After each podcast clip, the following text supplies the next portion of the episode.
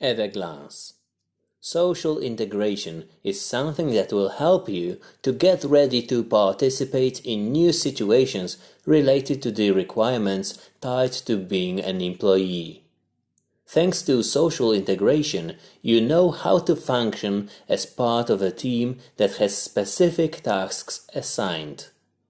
You are able to communicate with other colleagues and know how to handle challenging situations at work. You reinforce your relationship establishment skills at workplace along with reinforcement of the communication skills or development of the skills involved in acceptance and respect paid to the rules of working together with other people. You also acquire skills within the scope of resolving the potential conflicts. To conclude, Thanks to social integration, you feel better in your workplace. It is good to integrate.